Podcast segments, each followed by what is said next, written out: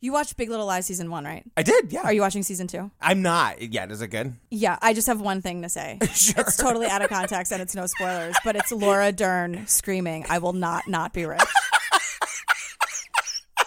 I don't care the flaws of the show. I am happy to live in a world where Renata Klein says the words, I will not not be rich.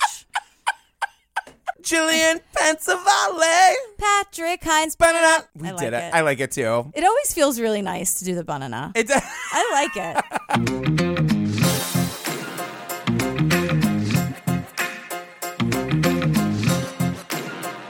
Oh, girl. Girl. You guys, before we get to the show, we uh, last week we announced two new live shows. We're going to be in Toronto in September, Mm-hmm. and we're doing a show with the Maura Murray Boys and Maggie here in New York in October. Yeah. I'm really excited about that one. We're gonna. It's like Halloweeny. We're investigating the Maura Murray case. We're making fun of the boys and Maggie. Yeah, I'm just gonna hang. I'm Yeah. gonna be there to hang. I'm We're not gonna- gonna investigate. I'm gonna ask questions to everyone else who knows more about more Correct. than me. We're gonna Yeah. Mm-hmm. drink. We're gonna make fun, and we're gonna have a good time, and we're gonna like actually talk about like new information in the case. yeah, we're gonna hang out, and you guys are all invited to watch us hang out. Yeah, and if you have questions about the case, bring them, you guys. We're gonna or they're gonna answer your questions in real time. Okay. Mm-hmm. Um, Patreon girl.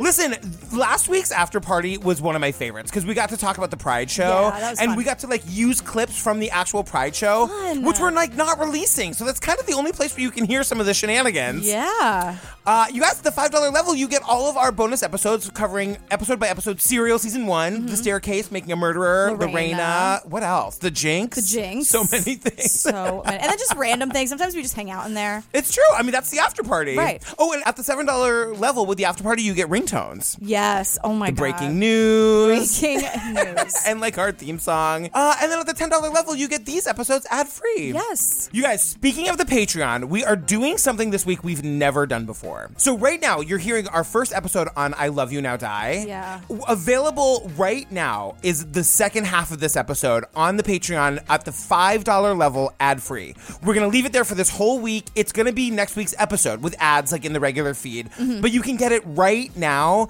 ad free at the five dollar level. Right. I'm very excited about this. Yeah, because it is. It's split into two parts. Right. we had to do two episodes. Right. And so the first part is all about the prosecution, and the second part is the defense. So now you get all of the story this minute. And nothing is as it seems, you guys. Nothing. Roller coaster ride. All right, girl, get us started. Okay. Do you, ears to my shoulders, get us started, Yeah, please. this is crazy. So Michelle Carter and Conrad Roy fell in love in 2012. They lived an hour away from each other. Uh Uh-huh. huh. They only met five times. They exchanged thousands and thousands of texts over two years. Right. And their relationship ends with Conrad Roy killing himself. And up until this documentary, m- it was because Michelle Carter told him to, like, out of the clear blue sky. Yeah, guys, That's we- what the media told us. we get a lot of new information. Like I lot. said, nothing is as it seems. I went into this thinking she was a total stable monster, attention wanting. like, like, she- like a mean girl. The media portrayed her as like a mean girl who, like, as a joke, made this kid kill himself. yeah, and I went into this being like, I hate her, I hate her, I hate her, and I my mind it's I'm I'm all over the place with this one. I saw him text her all the time, but I didn't think that they had a relationship like that.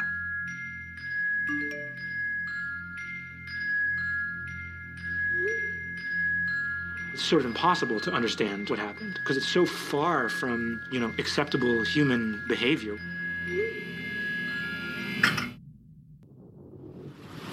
The trial of a Plainville woman accused of encouraging her friend to kill himself through text messages is now underway. We're all left wondering what happened. Now we have this opportunity to see inside their minds. One level of the conversation is a kid that's going to kill himself. And there's another level that's a romantic fantasy. The question is can you cause someone else to commit suicide? She keeps at him, Your Honor, at him and at him. The defendant's own words. His death was my fault. I told him to get back in. Mr. Roy himself stated, I want to die. She thought she was doing absolutely the right thing. It's a perfect storm of a tragedy. Do you know Steve told me this is the same person who made Mommy Dead and Dearest and the Cannibal Cop documentary? Really? Yeah, I didn't know that. Wow. I know. Also, I should say this takes place every place I've ever lived. Right. Okay, so we're in Massachusetts. Yeah, so Fairhaven, Massachusetts, I lived there. I went to Catholic school in Fairhaven, Massachusetts Look for at one you. Mm-hmm. year. St. Joseph's. I can't believe I didn't burst into a ball of gay flames. He killed himself in the parking lot of the Kmart that like I used to go to all the time with my family. Right, and after one of his earlier suicide attempts, he was brought to a hospital where you were Born. He goes to Toby Hospital. It's the hospital where I was born in Wareham, Massachusetts. Was that a total mind f for you It to be was. watching this horrible story and being like, "But that's my Kmart, I know.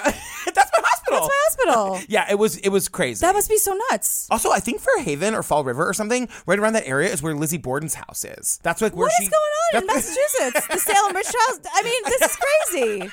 There's like a lot going on. What's It's in the water true. up in Massachusetts? So we jump ahead three years after his name is Conrad, Mm-hmm. after Conrad kills himself. And we hear like the news footage of Michelle's trial. Michelle is the one who's accused of basically telling him to kill himself. The trial of a Plainville woman accused of encouraging her friend to kill himself through text messages is now underway. Michelle Carter is on trial for manslaughter to decide if text messages she sent crossed a legal line and whether she should be held responsible for her boyfriend's decision to take his own life. we see all these text messages. Like, there's a lot of text messaging in Yeah. this, you guys. Bring, bring, yeah, yes, that- totally. Um, and the, the last text message we see before the movie really gets started is she's like, "I think it's time to do it now. Then it's okay to be scared. It's normal. I mean, you're about to die." oh God. And I'm like, wait, what? And like, I want you to read all of her text messages with that affect. okay, you're about to die. And so then we're seeing Mary Claire Flynn. She's an assistant district attorney, and all I have is she is super mad. Mm-hmm. She's furious. She's really mad. 17 year old Michelle Carter, who for weeks badgered, berated her depressed boyfriend Conrad Roy, 18 years old, into killing himself. And on July 12, 2014, as his truck was filling with carbon monoxide, he was scared. He got out. It was the defendant on the other end of the phone who ordered him back in then listened for 20 minutes as he cried in pain, took his last breath, and died. again, we're hearing the narrative that the media presented, which is for weeks, Michelle Carter berated her boyfriend Conrad into killing himself. And this is the first time we hear something that is that we will hear throughout this documentary. Yeah. The fact that according to the prosecution, according to the media, She assisted and devised and advised and planned his suicide. She reasoned him out of his reservations.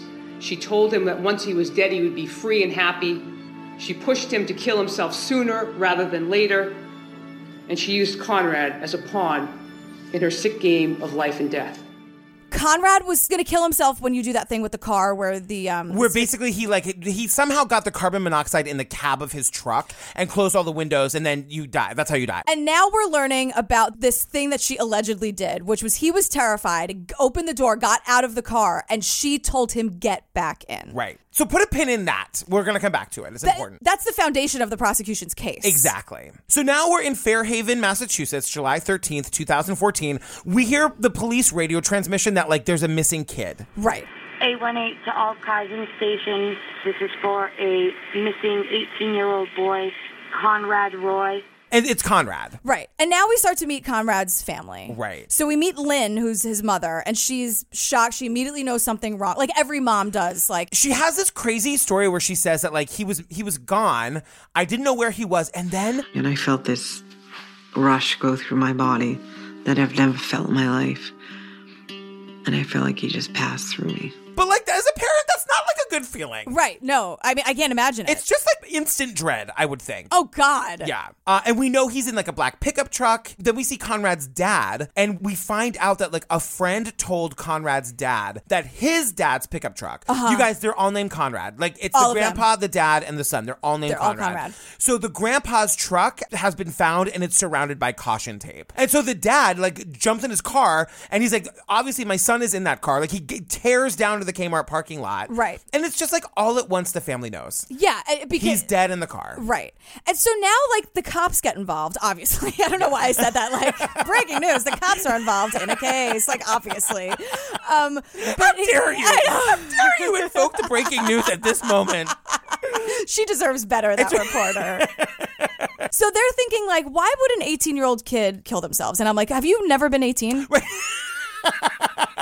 exactly. It's a super hard time. Yep. But so Conrad left this journal of suicide notes to his family. Yeah. And this journal also contained all of his passwords, almost as if like, go look, go look through my things. Right. At the time in which Conrad was located, his phone was dead. So there was this, some discussion as to whether or not to take it or not, but the people assigned to the case that day decided to, to take the phone. And there wasn't a, at that point that didn't seem like there was a ton of reason to get into the phone other than to try to come up with an answer of why an 18 year old boy would have killed himself. No one knew about what had actually occurred. So the cops unlock the phone, and the latest text messages, like the most recent ones, are from him and Michelle. And it doesn't take them long. I mean, the last ones are like, okay, are you killing yourself yet? I know. So they are immediately like, who is this Michelle Carter person? Like, we need to get. Like, where is she? They like reach their hand up and like put that light on top of the car. Yeah, yeah. Boom, let's go.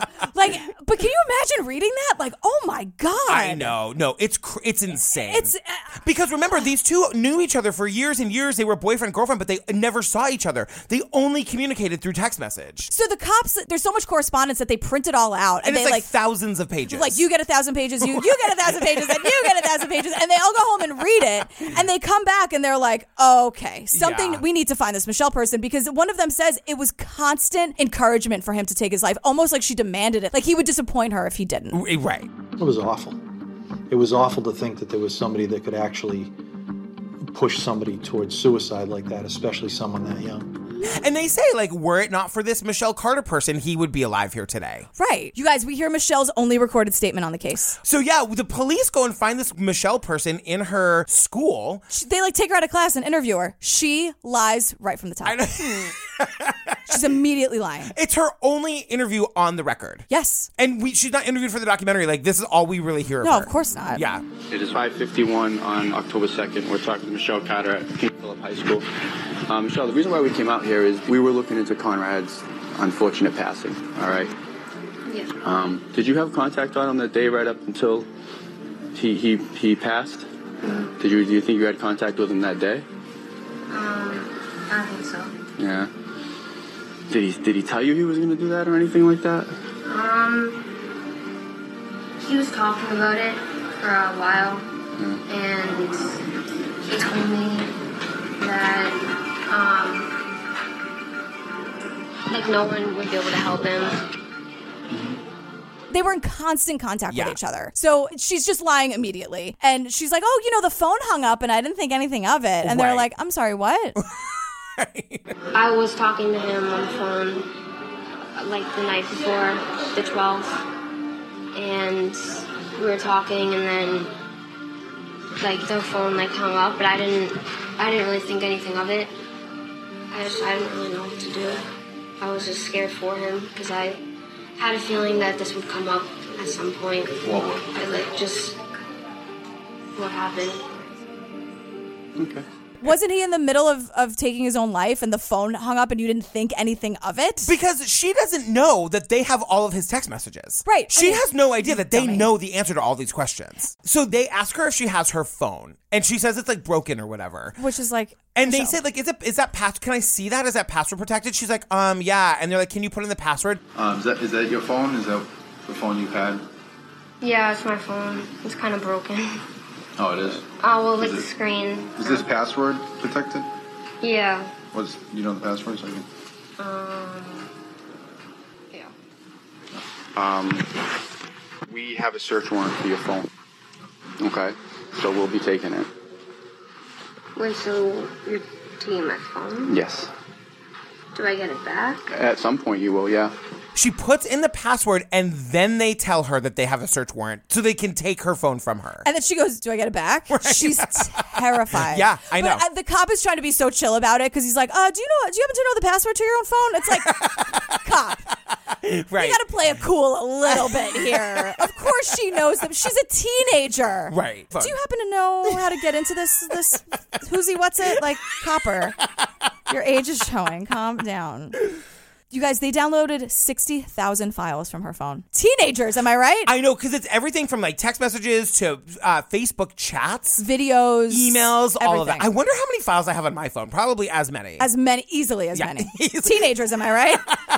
Teenage girls, am I right? Uh, totally. Then they go through her messages Right. and putting every all of this together, and they're like, something is up, obviously. and they say, like, at this point, we knew we had something criminal. We each grabbed a copy of it and went home at night and read about a thousand text messages each. We came back the next morning, and I still remember that we looked at each other, and I, I don't know if I said it first or he said it first, but it was if it wasn't for her, he's alive today. So now we're at February 5th, 2015, and a grand jury returns an indictment for involuntary manslaughter. And she's booked and released on bail the same day. And Conrad's family is shocked Right. because they don't know anything. They know that Conrad is dead and that he's killed himself, but they don't have the details of the, the text on his phone or her phone. All of a sudden, the texts are coming out in the news, and the family's minds are just blown. When she was arrested and the text came out, we were just shocked. I mean, it was just so heinous. When are you going to do it? Stop ignoring the question. Question mark, question mark, question mark, question mark. You can't keep pushing it off. Are you going to do it tonight? And she keeps at him, Your Honor, at him and at him to do it. And they're also like, who is Michelle Carter? They didn't know that they were together dating, however you want to say it. Right. Because they met one time. Right. Like they met Michelle one time. They didn't know. Like, can you imagine as a parent, like your kid having this secret, intimate relationship with someone you but don't know about? This is the thing that I always talk about. Like when you give a kid a cell phone, Mm-hmm. you are giving them permission to have a secret life. What is the right thing to do? Parents, I don't know how you do it. I'm talking to all of you. I know. Mine too. I, how how do you guys do this? Robbie, Robbia, You know, Rabia actually has the answer to this. Oh, she does. Literally, Rabia, how do you do it? She's like chai. Right. A lot of chai. But honestly, like, of course, there's a secret life going on on the inside of their phones. And then without without a trial, without anything, she's being tried in the media. Garbage. Nancy Grace is back. Go ahead and do it. Do it, babe. Why haven't you done it yet? What is that puss on her face? Hold on, back it up, Liz. Okay, hold everything. And you know, Nancy Grace forms a lot of public opinion. Yeah. I mean, the media was just out to get this person because, again, like they don't have the transcripts of all the messages. Right. So the cops say this girl was encouraging her boyfriend to kill himself. That's kind of all they have. Right. So the texts that are being released are like, when are you going to do it? When are you going to do it? So the There's tons media- of way to do it. Don't be scared. Don't be It's scared. normal to be scared. This is yeah, you're about to die. Like, Yeah. go ahead and do it. Have you done it yet? Like, why haven't you killed yourself yet? Right. Which are actual Yeah, texts. it's true. It's unbelievable to read. So then Nancy Grace, of course, finds some photo of her where she looks like a little brat in the Right. in the picture, and she's like, "What is that puss on her face?" and she's like, "Jenny, put that back up there." Like she demands her producer, and it's like, uh, I Remember know. when our booth was right across from Nancy Grace's booth at CrimeCon? Who? and all of us were not having it. Nancy who? Nancy, Nancy Ware. Nancy what? Okay, you guys, all of a sudden it cuts to June 13th, 2014. It's one month before Conrad's death. I was not expecting this. All of a sudden, we're seeing Conrad. Hi, this is Conrad Roy, and I'm going to talk to you about social anxiety. For me, social anxiety feels like it's overwhelming my life. I'm 18 years old, and I still haven't recovered from social anxiety, depression. It's controlling me. He's doing this like video, this vlog or something. Yeah, he's it's a vi- it's he's recording himself on his own computer It's like and a he's video diary. But it looks like he's talking right to like right to us. He is. It's I so mean, crazy. it's heartbreaking because he's Yeah. talking about his social anxiety. He wants to get better, all of this pressure to be happy. And he says, I have a great mom and a great dad, ellipsis, for the most part. Yeah, put a pin in that. We'll get back to that garbage. yeah, I, I Oh, didn't I didn't like the dad on site. Yeah, here's the thing. We see a lot of Fairhaven, the town that they grew up in. You know when you like lived in a place for a long time and like your take on it was that it was kind of garbagey and gross? Mhm. And then you see like other people's home videos or photos and it looks beautiful Uh-huh. and scenic. That's kind of what I was going through with all of this. Right. Like, wait, they look like they had money and their house was nice and like they lived on the water. And I was like, oh, that was not what I remember of Fairhaven. Everything is like nautical themed. It's they loved being on the boats. Our family, we uh, work in the water and we play in the water. When he was younger, he definitely liked um, being on the sailboats and being in like the pleasure boats. When he got a little bit older, we would take him on some salvage jobs. And then in his like junior year, he, s- he worked with me full time. The dad is wearing like Nautica clothing. The, our childhoods were very different. There was like the thing that you steer a boat with, like an old timey pirates. That captainship thing, Whatever. with like the wood. The wheel. Yeah. He's like sitting in front of one during his interview. Yeah, exactly. He has like netting as like decor. it's not why this is not why I didn't. I just I was like something's up with this guy, and Yeah. we learn why eventually. Mhm. But Conrad is is being really open, and he's like, if I just keep talking, if I just keep talking, and I get out of my head, I'm gonna get better. Like he really had a drive to get help in some way. It's, weird it because sounded it's like, who is this for? Who is he talking to? Is it for himself? Like it, it is very crazy. Like he seems like he is trying to get better. Mm-hmm. Yeah. But I do there's this one part of, of one of Conrad's videos where he's just so mass holy. Mm-hmm. Which like if you're from there, he's like Turn the gears. The gears need to be turning. Turn them gears. I'm turning the gears. Yeah. The gears gotta be turning. and he does like he's doing a voice about Yeah. it like he know like Totally. he it's kind of a bit that he's doing but and he, it's just his way of being like i'm gonna try you guys i'm gonna work really hard I at getting know. help and then we just hear bye bye birdie being sung i, I was thinking about you immediately yeah We love you, Conrad. Oh, yes, we do. We love you, Conrad, and we'll be true. When you're not near us, we're blue. Oh, Conrad, we love you. and i was like okay i get it conrad the poor Uh-huh. kid must have heard that song being sung to him a million times. Yeah. yeah. The lead character in Bye Bye Birdie is Conrad Birdie. You Uh-huh, guys, right, he's I Elvis. was, I was thinking like Bye Bye Birdie, or like Hey Helen, Hey Hugo. Have you heard about Hugo and Kim? Did they really get banned? Yeah, yeah. I was hoping they would. Uh, uh-huh No, no, no, no. he's Going- gone Going steady for good. Going steady. going steady going steady steady for good So we learned that Conrad's mental health issues stem from the fact that his parents got divorced in high school. Right. And he was really going through it. His grades slipped, he couldn't focus, he was losing his memory, but his parents claim at this point that they never knew how bad it really was. We were bringing them to, uh, you know, all these doctors and, you know, psychiatrists and try to figure out, you know, what was going wrong. If my kids are happy, I'm happy. So the fact that my son wasn't, it destroyed my soul for a while. We learned things later where I'm like, how did you not know? I know. I mean, and you see what you want. You know, you see the best in your kids or whatever. Yeah. If you're not looking at his phone to see who he's talking to, as the movie is going, we're seeing like the whoop, Mm-hmm. whoop. Like we're seeing more and more text messages from Michelle that say, drink bleach. Jump off a building, stab yourself. There are so many ways to kill yourself. Yeah. If this woman that he's been corresponding with for years and years is a shock to them, Right. they're probably not paying super close attention. So now now we learn how these two met. So we meet Camden, Conrad's sister. Oh, that poor thing. I know. So we we learned that Michelle and Conrad met in Florida when they were both on vacation at some resort or something. Yeah, like their families like vacation together. We were visiting my great aunt. She has a place down there, like this country club type thing. And her, Michelle's grandparents do too. Um, and they were friends, like, so, like February vacation, when Michelle's family and my family, well, Conrad's family, were both down there. My aunt introduced Michelle and Conrad to each other and like I don't know, they went like on a bike ride together.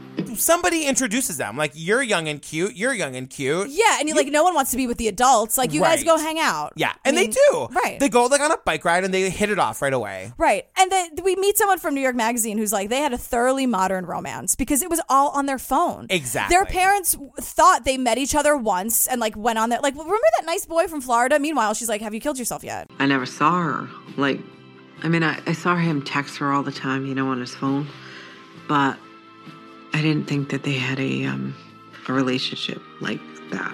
And also, like being from Massachusetts, they live like less than an hour from each other. They live very, very close. Yeah, they have like licenses, and we get into this later, but like there's all of these opportunities for them to like meet up and see each other in real life. They never do it. Yeah. Over all of these years, they only see each other like five times. And they, they don't get in fights over it. Like she'll back out and he'll be okay with it. He'll Uh-huh. back out. It's like they wanted this to only to have the barrier of their phones. Right. Like they didn't want it to be real. Right. They liked this the comfort zone of just texting each other all the time. And we'll see that it was like just a dumpster fire of each one making the other's mental problems worse. Right. And if anybody else had known what they were texting to each other, it could have been stopped. This is the danger Exactly. of giving your children phones. Don't give them And I, ge- I- you think like at 17, what are you going to do? I know. It's when true. the kids are 17, as a parent, I don't know. I don't know what the rules are. You're right. It's true. So now we're at the Massachusetts Supreme Court because we meet her law- Michelle's lawyer, and he's basically appealing the fact that she's been indicted. Attorneys for Michelle Carter do not deny the evidence. They do not deny the text messages, etc. Instead, what they say is that even though her conduct may be reprehensible,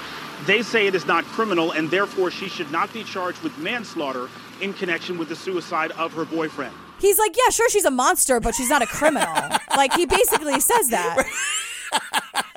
and then it's That really is the defense. That really is what he he takes that all the way to the top. reprehensible, hundred percent. Criminal, not on your, not a chance. Not on my watch. Yeah, Joseph Cataldo. Whether it's the right thing, the wrong thing, the moral thing, the immoral thing, what I'm certain of is it wasn't a crime.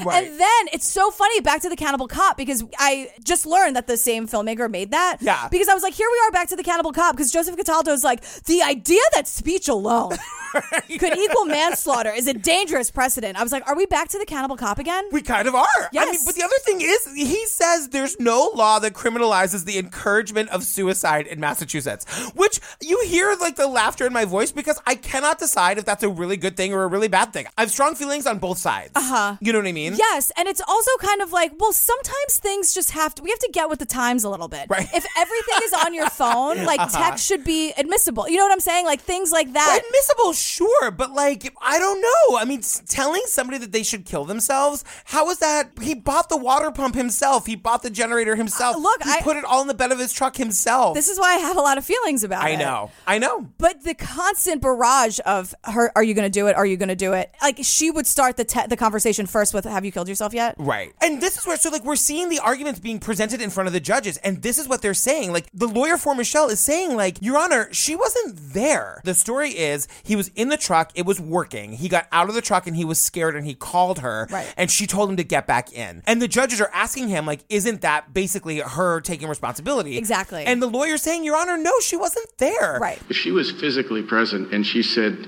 Get back in the truck or I'll put you back in there myself. Or uh, he- here, another example standing on the edge of a bridge. Jump off that bridge or I will push you. The uh, or I will push you would probably take that over the line, but jump off the bridge would not. And so the argument in front of this judge is, like, How can you force somebody to kill themselves? Right. And the Supreme Judicial Court upholds the indictment. They're like, we, we got to see this through a little bit here. Yeah, because I think the idea is like whether or not we ab- agree in this specific instance, we gotta resolve this. Right, so we need to. We can't just be like, okay, let's deal with this the next time something tragic happens. Like we're Exactly. here, we kind of have to deal with it. It's 2019, and Courts like to set precedent, and this would for sure be a precedent setting case. of course, I've been doing this for 25 years now. I read the law, I understand it, and it's not a case that should have ever been brought. I mean, it's going to have a potential chilling effect on free speech rights about whether or not people can openly discuss suicide and encourage it between loved ones. This case will set precedent. So now she's going to juvenile court for involuntary manslaughter. And let's remember, this happened when she was 17, so she is being tried in juvenile court, which is Mm-hmm. a very different thing than being tried in, in an adult court. And then when she shows up, this guy from Esquire, who we're, who's with us a lot, Jesse Barron. Yeah, I kind of thought he was garbage at first because even though he's super hot, he said, On the first day of the trial, I was waiting up outside. We had to pick up our press badges, and all the media is there, kind of waiting to start the show. Girl! I know. Yeah. It's not a show, girl. And there was this feeling of a weird sort of inverse star power that was put on her. She was thin, she was blonde, she was tanning booth tan. It felt like she knew she was going to be photographed. Tanning booth tan. Like she showed up knowing she was going to be photographed. Okay, so he says this, and I have in huge capital letters. Of course she did. Of course she did. If this was a dude in a suit who shaved and got a haircut, Right. he would not be pointing that out. Every lawyer in the world is telling their client, look, you have to look your best. Let's focus on the actual garbage shit that she did. Right. And not the fact that she's pretty. She can't help that. Right. She's thin. Blonde. She can't help that. Yeah. She's blonde. She did her hair. It is so garbagey. Because this guy goes on to say really smart things He that I does. really like. Yeah. But this bullshit made me so mad. Yeah, of me too. course she knew she was going to be Of course she photographed. did. She just looks like that. Right. And it's- she's a 17 year old kid. They're vain sometimes. I don't know what to tell you. It doesn't matter. It doesn't matter. Yeah. It's not the point. It's not why we're here. So we find out Michelle gives up her right to a jury trial, and this judge now is going to decide. And one of the reporters outside says this is a brilliant strategy. It is. It was a genius defense strategy here, especially doing it in the 11th hour, uh, right before they're supposed to select a jury. Juries of your peers often don't know the law as much as they know their own emotions and how their own emotions are applied to the facts that are put in front of them. And sometimes emotions win the day. Her defense is like, there's not a law on the books for this. This is all about the law, the words, the this. So to Yeah. bring a jury into that means that some some mother, some grandmother, some aunt is going to say, no, no, no, no, no, no, no. Right. You can't do that. They bring emotion into it. Uh-huh. Her lawyers want to keep it as cut and dry. Let's go right to the book. And also, it's like if I'm ever on trial for murder, this is my strategy. Uh-huh. Like one person versus twelve. Right? Are you kidding? Right. I'm probably never going to kill anybody, but I don't know. I don't know. I, don't know. I don't know. You seem like you think I might actually kill somebody someday. I've seen you very, very mad. About what? The littlest things. So I'm just, I mean, look, you brought it up. Right. If you can get so furious about something little, I'm just saying, I wonder if something really bad happened. If I would You're- just snap? Uh huh. Well, let's hope we never find out. Uh-huh. Yeah. What if a year from now it's you and Perez Hilton ho- hosting this show and it's a documentary about me? Garbage. you and Ross Matthews? I don't know. I don't want to do this with anybody. Why are we talking about this? You and RuPaul? I feel like you and RuPaul Now, have a- wait a second. So he- we get a little bit of Michelle's backstory. I thought this was interesting because they're saying that like everybody in her life knows her as just a polite girl. She was a nice kid. She was a good student. Mm-hmm. She won most likely to brighten your day. But then we learn, like, okay, fine, she was sweet, but then it's like you, d- you dumb adults don't know anything. Uh-huh. You don't know anything because she was also really manipulative and really needy. Right. So we get these texts. We have to go through these. This is bonkers. So it's like an hour. Bonkers. Yeah. Get ready for some bonkers texts. So an hour after Conrad is found, Yeah. Michelle texts his sister Camden. Yeah. She says, "Hey Camden, it's Michelle Carter. I don't know if you remember me, but I'm dating your brother again." Ha ha ha ha ha ha. Look, I know. pause one second. Yeah. The ha ha's after every text. I know. You have to stop doing that. After every like, oh, I'm so sad. Ha ha. Like you can't have the, the double ha after every text. I know, I know I she's know. 17, but I know adults who do it, and Uh-huh. I can't. I, I- I, won't live in that world. I won't do it. okay. Everyone, stop it. Stop doing that. I love it when we get a directive from Jillian that's easy to follow. it is frankly. so insincere. So she goes, Does your mom know where Conrad is? Uh-huh. And like, we don't know Camden's response. But the next day, Michelle says, Find him yet? I know. Camden says no. Then she says, Just stay positive, let me know. Michelle doesn't tell the family that she has been having this whole, she's playing dumb here. Yeah. She's trying to be like, Oh, I'm the girlfriend. Like, what happened? Like, I'm exactly the same as you guys. Yeah. Their thought that she really cared about him. You know, I told her, I said, I'm so glad that my son had someone like you in his life. And I thought she was very, very sweet and compassionate and loving. I don't know. Why would you ever think that someone would think the way she does? Now, here's the thing, you guys. It seems almost like she's sending these texts surrounded by girlfriends drinking mimosas, being just an evil, evil person. Right, like laughing. So that's the way that we're meant to take it at this point. We see this from another perspective in the next episode. Yeah, it's interesting. I didn't see her as la- I just saw her as, as like alone in her lair, Uh-huh. like manipulating the situation to get attention. Yeah. Interesting. Like I didn't see it as like Regina George. Yeah, well, okay, because my point is just this all seems so mean. It does, it but does. We see it from another perspective in the next episode. Right. So she's making it seem like she really, really cared about him. Like, oh, you know, I, you know, you can always text me. Hey, love. She's texting his mom. Yeah. Like she's very involved. Then after they find Conrad, the mom gets an utterly batshit insane text message from Michelle. Right. She's asking the mom very morbid details about the funeral service. Right. Is it an open casket? Is it a closed casket? And then she says, She messaged me at some point and said, You tried your hardest. I tried my hardest. I was like, Well, that's a red flag, you know? Excuse my language, but what the fuck is she talking about? like, I tried to save him. I had no idea he was feeling that way. But then Michelle learns that Conrad's being cremated. Yeah. You guys, this is so fucking crazy. She asks for some of his ashes. Yeah. Those are beautiful and perfect places to spread his ashes. I know you probably don't want me to, but am I allowed to have some or no? I completely understand if you don't want me to. This girl is not well. And also, it's an hour away. Just go to the house. Right. Why are you texting his whole family? I like know. inserting yourself into this tragedy. Again, we're going to see this from another perspective. Yes. All right, so now we're back to the trial, and here, oh God, I have anxiety even just ta- bringing this up because Yes. I feel like this scene is every fucking teenager's worst nightmare. Right. So the prosecution is painting Michelle as this lonely, needy, unpopular girl in school. Who would do this and why? Would suggest the evidence will show that the defendant was a very needy person who craved attention. But she didn't have many close friends. You're going to hear from some of the girls that knew her during high school. They will tell you that she texted them incessantly.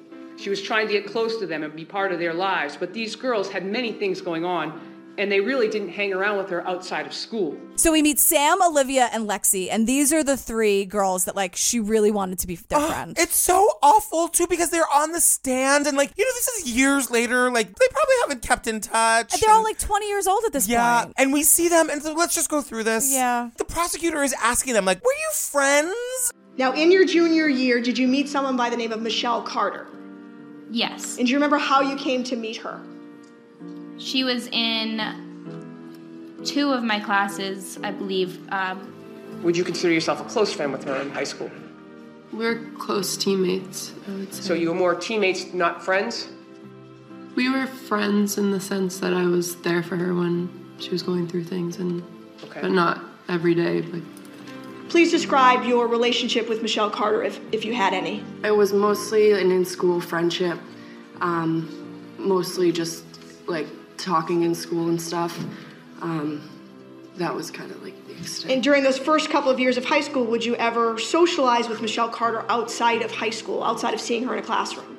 I don't believe I did. They are like testifying officially in a court of law that they wouldn't go out of their way to hang out with her. I know. And not like she would text them all the time and they would just ignore her. One thing that I think is really, really mean Uh-huh. that Lexi did. I mean, this is all. That's all mean. It's all it's mean. mean. So like at one point, like she's like it was just an exclusively like an in school friendship, and at one point Michelle was asking them to go to a softball game with her. Uh-huh. Oh, I know what you're gonna say. And Lexi responds with like, "Oh, sorry, I can't. I have people over," and then doesn't invite her. It's so mean. And like, I need more context because like the the girls come off as so mean and horrible, and I need to know like what was it about her that was so was she annoyed? It's just she. I know 17-year-old exactly what it was. She was too needy. She was way too needy. And we hear this like this cool doctor that we meet later just says like none of these girls could possibly be what she needed. So she kept texting them right. and texting them. And then when they didn't respond, she would text them again. then she would come up with some tragedy and then they would be like what's wrong what's wrong what's wrong and they would fall for it every time Right. and then there, there were things that we learned later like when she was invited somewhere she like kind of ruined the party she would bring other people that they didn't know Uh-huh. and it's kind of like whenever michelle was around it was kind of like a bummer or like she would like ruin things in some way like Yeah. she couldn't just like michelle you got invited to the party just go and be cool girl And this is the crazy shit. Okay, this is this I kind of can't handle. Two days before Conrad's death, Michelle texts Sam, one of the girls, about how Conrad is missing. Conrad is not missing He's- at this point. She's like alternately texting with him. Right about like, have you killed yourself yet?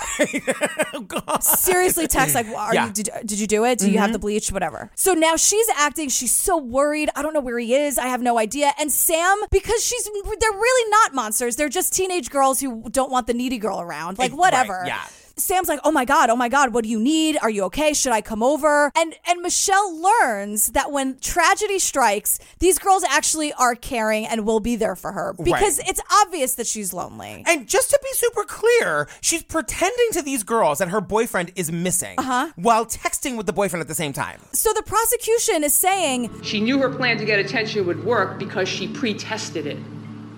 On July 10th, two days before Conrad committed suicide, she did a dry run, texting several girls that Conrad had gone missing, while simultaneously texting and talking with Conrad, telling him to go get the gas machine. So two things. She needed to see what the girl's reaction would be, but then she also needed to make him kill himself so that she wasn't lying. Right. And so s- in her mind, well, if he actually goes missing and he's dead forever, maybe we'll be friends forever Right. because they'll always feel bad for me because I'm the girl with the missing boyfriend. Exactly. And now she had to make that a reality, is what the prosecution is saying. And you see, like you see her texting with him about buying the the equipment to do it. Like, where are you going to do it? When are you going to do it? Yeah. There's a lot of of urgency here now. Yeah. Because instead of saying it's okay to be scared, now there are questions. When are you going to do it? What time? Right. Did you buy the stuff yet? And like so, meanwhile, so she's texting with him about the order of events and killing himself. She's texting with the girls about him being missing. And I'm like, did nobody want to just actually use the texting machine to make a phone call? Right. You know what I mean? Tell or tell your parents. Put again. Put the phone down. I know. Find an, an adult in the room. How do I tell Daisy every single day when your friend is saying to you, "My boyfriend is missing"? Yeah. You come right to me and tell me. Yeah. Get an adult so that Parents- I can call you and you'll know what to do. Right.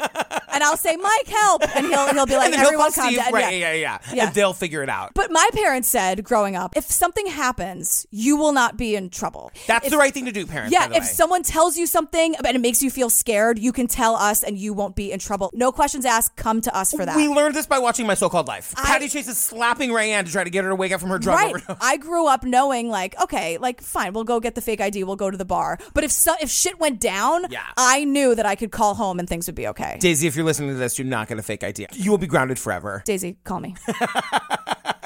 so now, 2 days later, Conrad actually does kill himself. It's July 12th. Yeah. Remember, like, get back in the car, finish this shit? Yeah, it happened. It's horrible. July 13th, as she's texting the family, anything you need, all the sympathy, she texts the girls trying to make plans. What does she ask you? Can we do something tonight to get my mind off of it? She sounds like a heartless monster. I know. It feels like Heather's. It feels like Yes. Mean Girl. It feels like this crazy, sick thing happened so she could be popular. I mean, and that's kind of what's happening here. Like, Yeah. I think that that she's like, oh, well, now they'll be my friend forever. Right, Because I'm the girl with the dead boyfriend. Right. In the days following Conrad's death, she sought attention and sympathy, posting frequently on Facebook about how she missed him.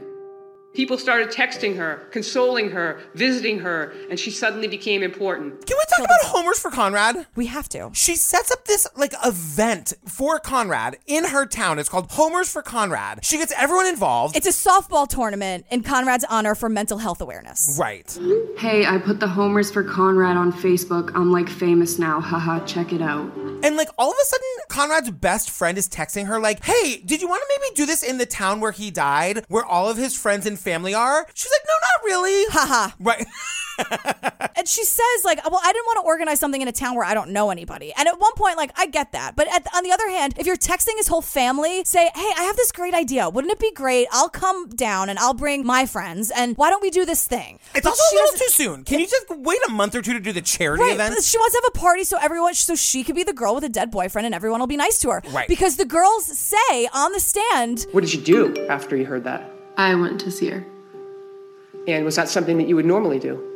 It's something I would normally do for a friend that was having a No, difficult I'm time. asking you, would you normally do that for Michelle Carter? Go to wouldn't- her house? Um, No, not usually. "No, we only went over because her boyfriend killed herself." And they keep cutting to Michelle in that moment, like listening to these girls say this about her. I know. And the look on her face is like horror. It's horror. Yeah, and there's also like detachment there, where I'm Uh-huh. like, are you really listening to this? Yeah. So now she's saying like, so, so she's texting with his friend. She's like, this is my idea. I created it to be here. Haha. You're not taking credit for my idea, right? She wants the credit. the best friend says on the stand, When I kept asking about it, she wanted to make clear that she was getting credit for all this, which I had no problem with. And she looks all too happy in these photos. Of course. And it's weird to like everyone like cheese, and you're Uh-huh. at a, an awareness event for mental health. Yeah. Because someone, an 18 year old kid, took their own life. "It's horrifying." Why is anybody smiling? Let me ask you another question. What? This documentary does this weird thing where they do these like man on the street interviews. Right, because everyone has to care about what so and so from Framingham has to say about this case. I've never met the girl, but I've seen pictures of her. She just has that look that I remember. But I see that look, and it's like, you little snot, how could you do that to a human being? You 90210 piece of crap. Uh, you know? Because we see this lady in a car who literally just calls her a little snot. A little snot. you 90210 piece of crap. That is the most Massachusetts-iest thing. She's basically holding a Dunkin' Donuts coffee in her hand. She is. Yeah. You 90210 piece of crap. Like, what is that? okay. She's again, we're back to she's a little too pretty. right, exactly, Mm. exactly. And she's she goes on to say, if I was on the jury, I'd have no trouble saying your parents won't miss you. You're going to Framingham for 30 years. Bye bye. And that is why they don't have a jury. It's true. Yes. That. One million She percent. is why they don't have a jury. Yeah, you're absolutely right. So now the hot Esquire reporter is back, and he he is the one who's saying to us. So as soon as the indictment happened, a narrative was set that she was this heartless bitch who killed a guy to get popular. Because all teenage girls are manipulative and they only want attention and they're all teenage girls are capable of this. And I just, he's saying it like this is the stereotype. The fact that he's saying it is perpetuating the stereotype. course. And I hate that. But you know, it's kind of like what I knew about this case going into this because it's what I saw in the news. Uh-huh. Right. And then we meet the psychiatrist guy. He's with us for a bunch of it. So he's kind of garbagey right now, but then I kind of love him later. And then I end up thinking he's a hack. I don't know. It, Yeah. We go round and round in circles with this one. Men are terrified of women. We all struggle with that. There's a long history of witches in our culture. And who were witches? Witches were often strong, loving women who treated people, deranged people, sick people. And we have vilified women in many roles throughout history. There's in many men a fear that women can control them. When he's talking about like why society, quote, hates women, there's a long history of witches in our culture. He's like, all men are terrified of women. That's just science. Every man is terrified of women. Uh huh. So now we learn about Michelle something we didn't really know that Michelle had serious mental health issues for most of her life. She had an eating disorder. Yes. She was uh, harming herself. She was cutting herself. Cutting herself. And all of these things mean more and more isolation. Right. Because when you cut yourself, you have to hide it. So you you Right. go out less and you you lie to your parents and it just forces isolation. And, and eating disorder too, it's something to hide. Right.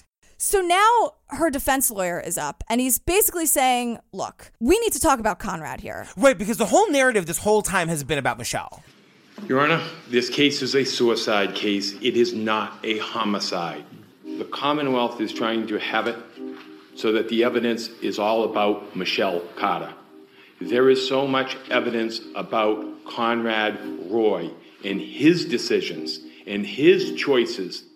Right. His argument is Conrad did not need any help to do what he did. Uh huh. Because we learn, we have Conrad's Google searches, things he gave a goog.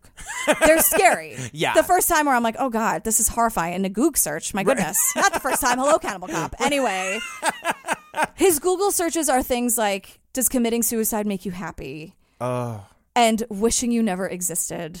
Yeah. And all of these horrible things. And then we learn more of his text messages. He was texting her images of guns and nooses. Nooses. Really morbid stuff. And you guys, in the next episode, we are going to learn about how he manipulated her. Yeah. That is huge. There's, listen, there's two sides to every story. Mm-hmm. And the way this documentary is so brilliantly made is that Mhm. we are only getting her side in this episode. The question at the heart of this case is can you cause someone else to commit suicide? The prosecution has to prove that Michelle Carter caused Conrad Roy's death. It's a perfect storm of a tragedy. It's a complete tragedy. Many things played a role in here. And some things that seem very important seem to me to have been withheld by the prosecution.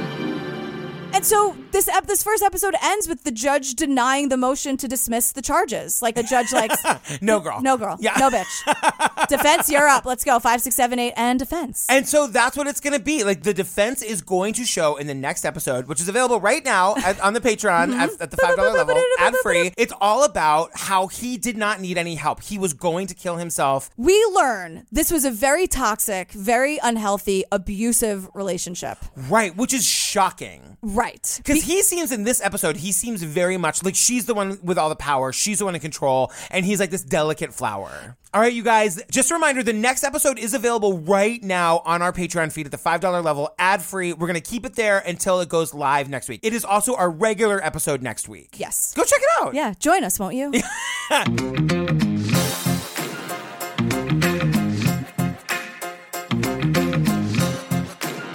Oh, Girl, we got through part one. We did, just barely. I know. It is. It's such a crazy story. It really is. It is. I'm learning a lot. I'm having a lot of feelings. I don't really know what to do. Yeah. I don't know. how to handle it.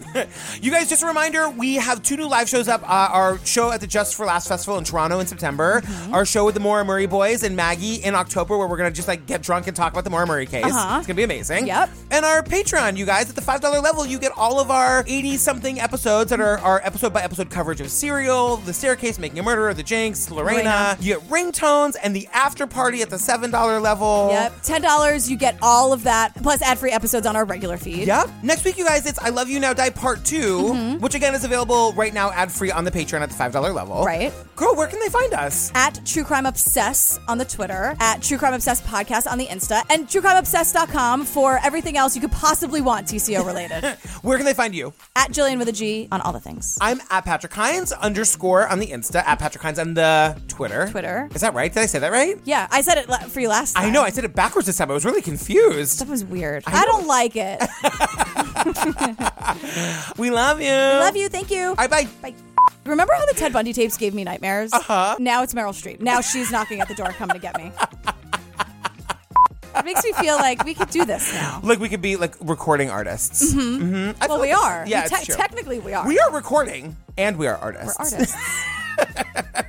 Also, these cops just have this weird job where like they don't really have jobs. Like their their whole thing is to just like go through old death records and, and reports and be like, we should investigate this one. We should investigate this one. Oh, really? Yeah, that's what it seemed like to me. Oh, I thought they just like caught this case. Right. I don't know. Sorry, I've been rewatching The Wire a lot. I didn't like the dad on site. What's that about? Uh, it seems like we might have another garbage bill to give away. Go Going steady, steady for good. Hey, Ursula. Ursula. What a name. That's that's a sea witch if you ask me. It totally is. I have yet to be in vulgar glamour, but one day. Yeah, Well, you're not quite flamingo, are you? I'm not. I'm certainly not. Will you tell the people what we learned at the prior show is your least favorite joke? My least favorite joke. No, because if I say, oh, whatever, you guys are going to do it to me anyway.